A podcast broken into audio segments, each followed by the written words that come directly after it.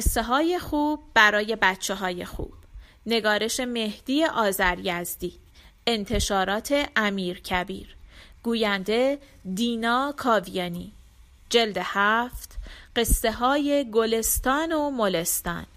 صفحه 115 شیر یا خط. قسمت دوم. حاکم جابلسا گفت حرفی زدیم و قبول کردیم. من هم پای عهد و پیمان خود ایستادم. ولی امروز روز بدبیاری من و خوشبیاری تو بود. خود این مردم نمی‌دانند که دارند چه می کنند حاکم جابلغا گفت خیلی هم خوب می‌دانند که چه کردند جابلغا بیشتر به دردشان می‌خورد جابلغا را انتخاب کردند. حاکم جابلسا گفت کار از کار گذشته است و عهد و پیمان من محکم است. آبادی مال جابلغا باشد. ولی حالا که با هم اختلافی نداریم این حرف را دیگر قبول ندارم. همه کارها بسته به بخت و اقبال و تصادف است. من خیلی ها را می شناسم که همیشه خوشبختند و هر پیش آمدی برای ایشان خوشی و خوبی می آورد. دست به خاکستر بزنند طلا می شود و هیچ دلیلی هم ندارد.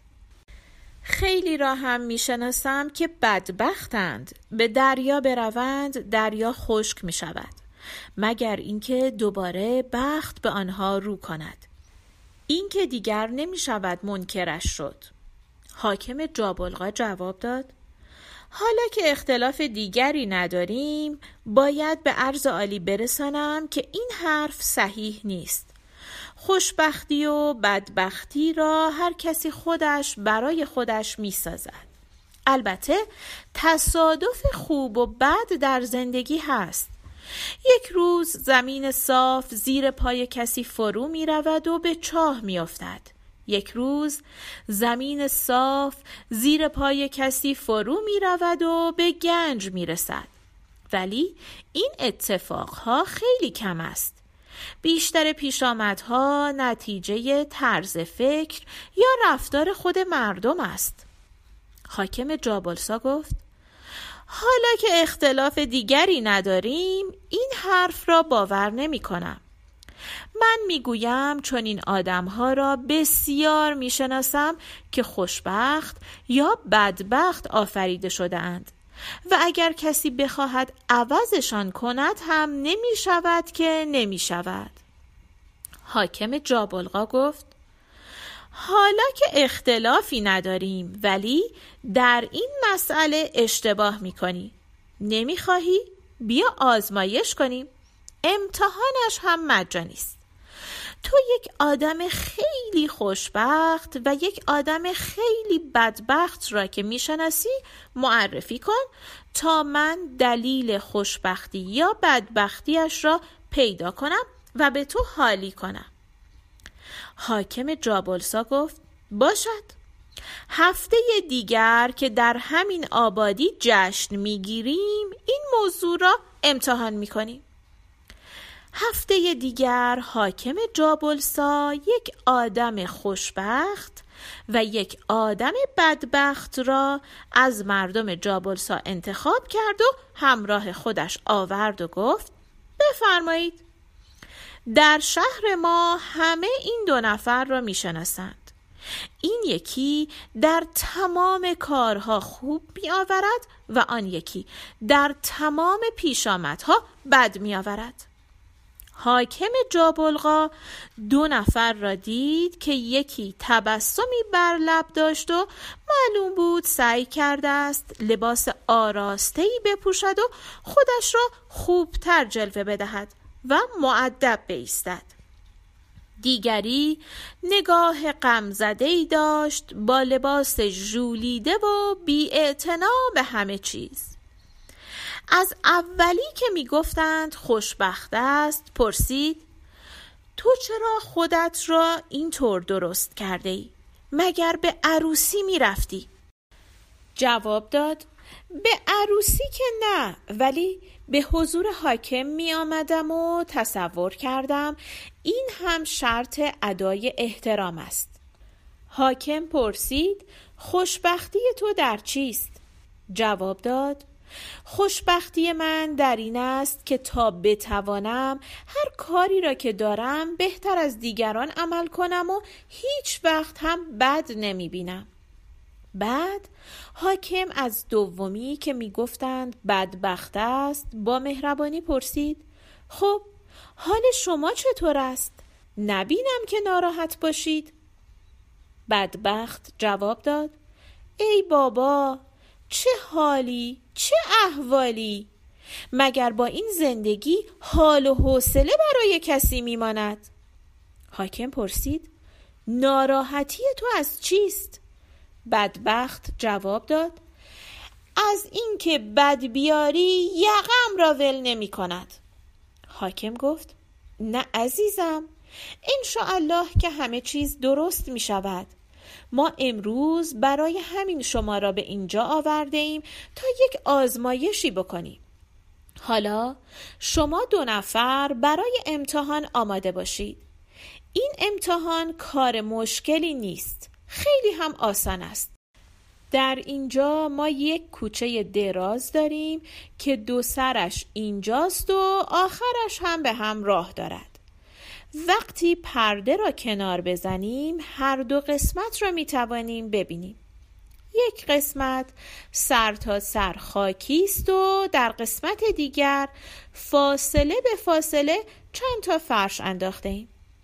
کار شما این است که هر کدام به یکی از این دو راه وارد شود و تا آخر برود و از راه دیگر به همینجا برگردد و آن وقت نتیجه معلوم می شود.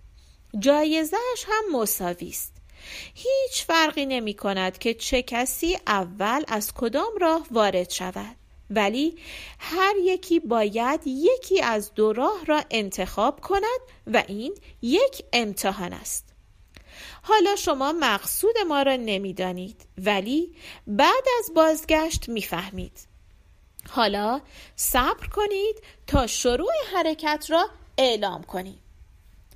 حاکم دستور داد پرده را کنار زدند و دو کوچه دراز پهلوی هم ظاهر شد. یکی سر تا سر خاکی بود و در یکی دیگر چند تا فرش افتاده بود که تمام پهنای کوچه را پوشانده بود. اما میان هر فرش با فرش دیگر ده بیست قدم فاصله خاکی داشت. خوشبخت و بدبخت می توانستند درازی هر دو کوچه را ببینند. بعد حاکم جابلقایی حاکم جابلسایی را به کناری کشید و گفت به طوری که ملاحظه می شود این دو نفر هر دو در شرایط مساوی هستند. هر کدام یک بار از این کوچه دو سره عبور می کنند. جایزش هم مساوی است. اما برای اینکه بخت ایشان را آزمایش کنیم من در وسط کوچه خاکی یک مشت جواهر و سکه طلا ریختم و این سهم کسی است که اول آن را ببیند. ناچار هر که از کوچه خاکی برود آن را زودتر می‌بیند. در کوچه دیگر زیر یکی از فرش ها چاله است و ظاهرش پیدا نیست که هر که اول به آن برسد در چاله میافتد. و چون جواهر و سکه ها را هم دیرتر می بیند سهمی از آن ندارد. آنچه باقی میماند این است که چه کسی اول از کدام کوچه وارد شود تا ببینیم که بخت و اقبال چه می کند جابلسایی گفت شیر و خط می کنیم جابلقایی گفت مخالف نیستم ولی بهتر است از اول کار را به قرعه کور واگذار نکنی. من گفتم که بخت را خود انسان می سازد آیا بهتر نیست که از خودشان بپرسیم که از کدام راه می‌خواهند وارد شوند؟ جابلسایی گفت در این صورت شرایط یکسان نیست. هر که از کوچه خاکی برود پول و جواهر را زودتر می‌بیند. جابلقایی گفت درست است. ولی اگر به قول تو همه کار بخت باشد بدبخت کوچه خاکی را انتخاب نمی کند و اگر پول و جواهر به آدم خوشبخت رسید من حرف تو را قبول می کنم و به بخت ایمان می آورم جابلسایی قبول کرد. آمدند و به خوشبخت و بدبخت گفتند خودتان انتخاب کنید از کدام کوچه وارد می شوید و از کدام کوچه برمیگردید. یکی باید از این طرف برود یکی از آن طرف. ولی انتخاب با خودتان است. خوشبخت گفت به نظر من هیچ فرقی نمی کند بدبخت گفت من شیر و خط می کنم شیر و خط کرد و کوچه خاکی را انتخاب کرد. از خوشبخت پرسیدند اعتراض نداری؟ گفت نه برای من بی تفاوت است. حاکم جابلسایی قدری نگران شد و فکر کرد حالا این بدبخت می رود و پول و جواهر را زودتر می بیند و حرف من غلط می شود ولی نمی توانم حرفی بزنم چون حکم شیر و خط را خودم هم قبول داشتم. حاکم جابلقایی گفت بسیار خوب. راه باز است. همین که من شماره سه را گفتم وارد کوچه می شوید و پرده را می کشیم وقتی از کوچه دیگر برگشتید پرده را کنار می‌زنید و کار تمام است. اگر چیزی می خواهید بپرسید بپرسید. بدبخت جواب نداد. خوشبخت پرسید این را می خواهم بدانم که آیا زودتر یا دیرتر رسیدن هم اثری در امتحان دارد؟ هر دو حاکم گفتند نه هیچ اثری ندارد. هر وقت رسیدید رسیدید. دیگر سوالی نیست؟ حالا آماده باشید. یک دو سه.